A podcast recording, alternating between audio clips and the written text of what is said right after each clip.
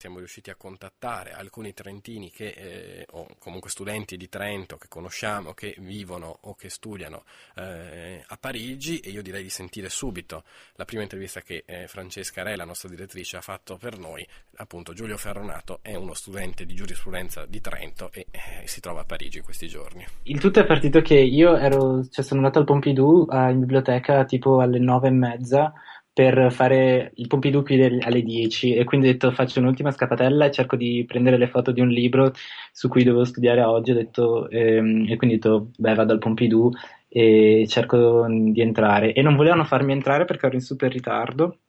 e quindi eh, vabbè, sono entrato, sono uscito super tardi al Pompidou e sono subito entrato in metro. E come sono uscito dalla metro sono arrivata una raffica di messaggi dai parigini, soprattutto dal responsabile del mio master, ehm,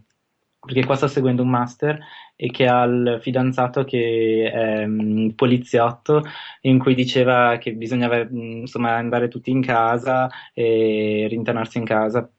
Dove e... ti trovavi quindi tu? Quindi praticamente ho preso la, la, la metro a um, Hotel de Ville, e poi stavo andando, cioè quando mi sono arrivati i messaggi, appena la metro numero due ha iniziato ad uscire per arrivare a Pigalle e il cellulare ha iniziato a prendere, sono arrivati questi messaggi un po' spaventanti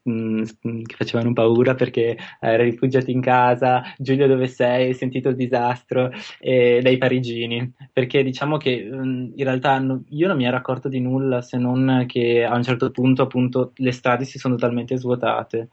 E sì che sono andato dalla mia amica che abitava là vicino, e, e come sono entrato ha iniziato il boom di informazioni da parte della radio, della televisione, da parte, abbiamo iniziato a sentire sirene che hanno smesso di, di cioè che sono andate avanti fino a oggi pomeriggio, perché io sono andato via da lei che era mezzogiorno e non c'è mai stato uno stop.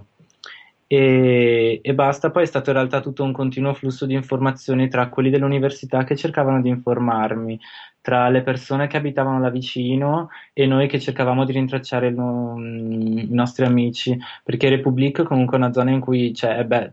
la sera insomma andiamo là, e quindi sapevamo di un sacco di nostri amici che erano là e cercavamo di capire se erano dentro al, um, al locale, se erano in um, Rue de, de Chiron o de Voltaire, ma um, insomma fortunatamente nessuno era nei paraggi.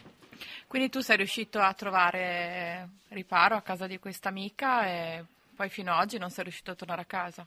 No, perché eh, ieri sera veramente le metro, poi quando la situazione sembrava un po' che si fosse calmata, che avevano fatto ir- ir-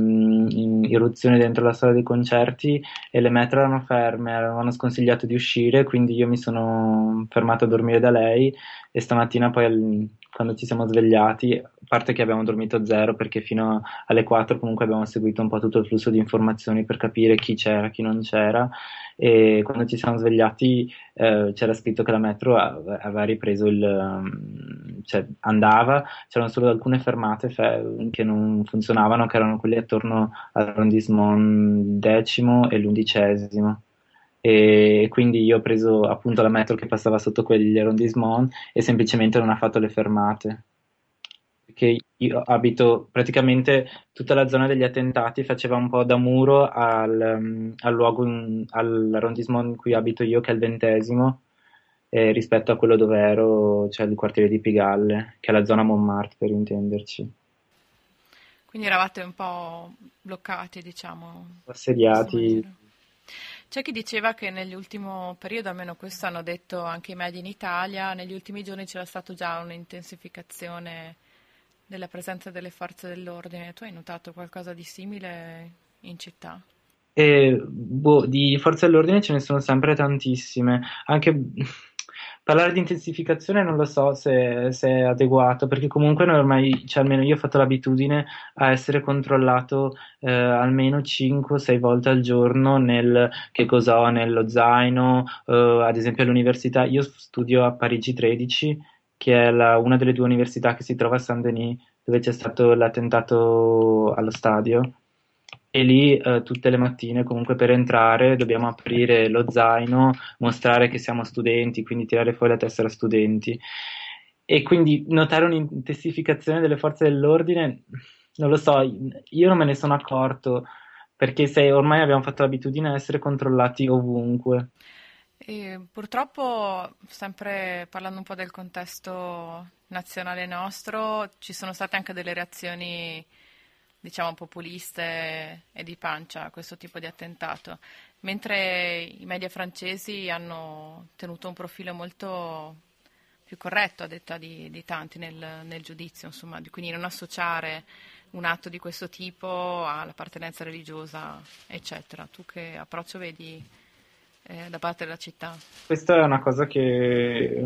insomma invidio molto ai parigini e alla Francia stessa, nel senso hanno tenuto un profilo molto basso con, con i soggetti che sembrano essere stati terroristi, non hanno dato appartenenza religiosa, nazionalità, e questa è una cosa che proprio... da cui dov- noi italiani dovremmo imparare. Infatti io ho già iniziato le mie no, guerre su Facebook, però ho cercato di sensibilizzare gli italiani che hanno un po' ricorso i, più populi- i, pol- i politici un po' più populisti, che sono andati subito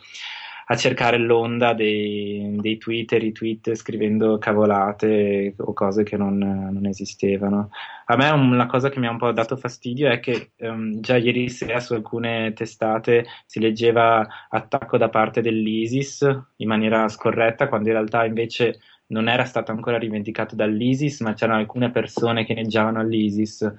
E questa secondo me non è correttezza da, da parte di vista, dal punto di vista dei giornalisti. E, e poi boh, a me piacciono, sono piaciuti molto i parigini che eh, super attivi questa mattina, erano in, nelle strade a donare il sangue, erano in strada comunque a portare i fiori, eh, non si sono fatti fermare, insomma, e soprattutto mh, non penso che ci sarà la rivolta delle persone che non mangeranno più il kebab perché eh, devono andare contro certe appartenenze religiose. Una bellissima immagine in conclusione di questa telefonata, di questa intervista fatta dalla nostra direttrice Francesca Rea. Giulio Faronato, uno studente all'Università degli Studi di Trento, in questo momento in Erasmus eh, eh, a Parigi.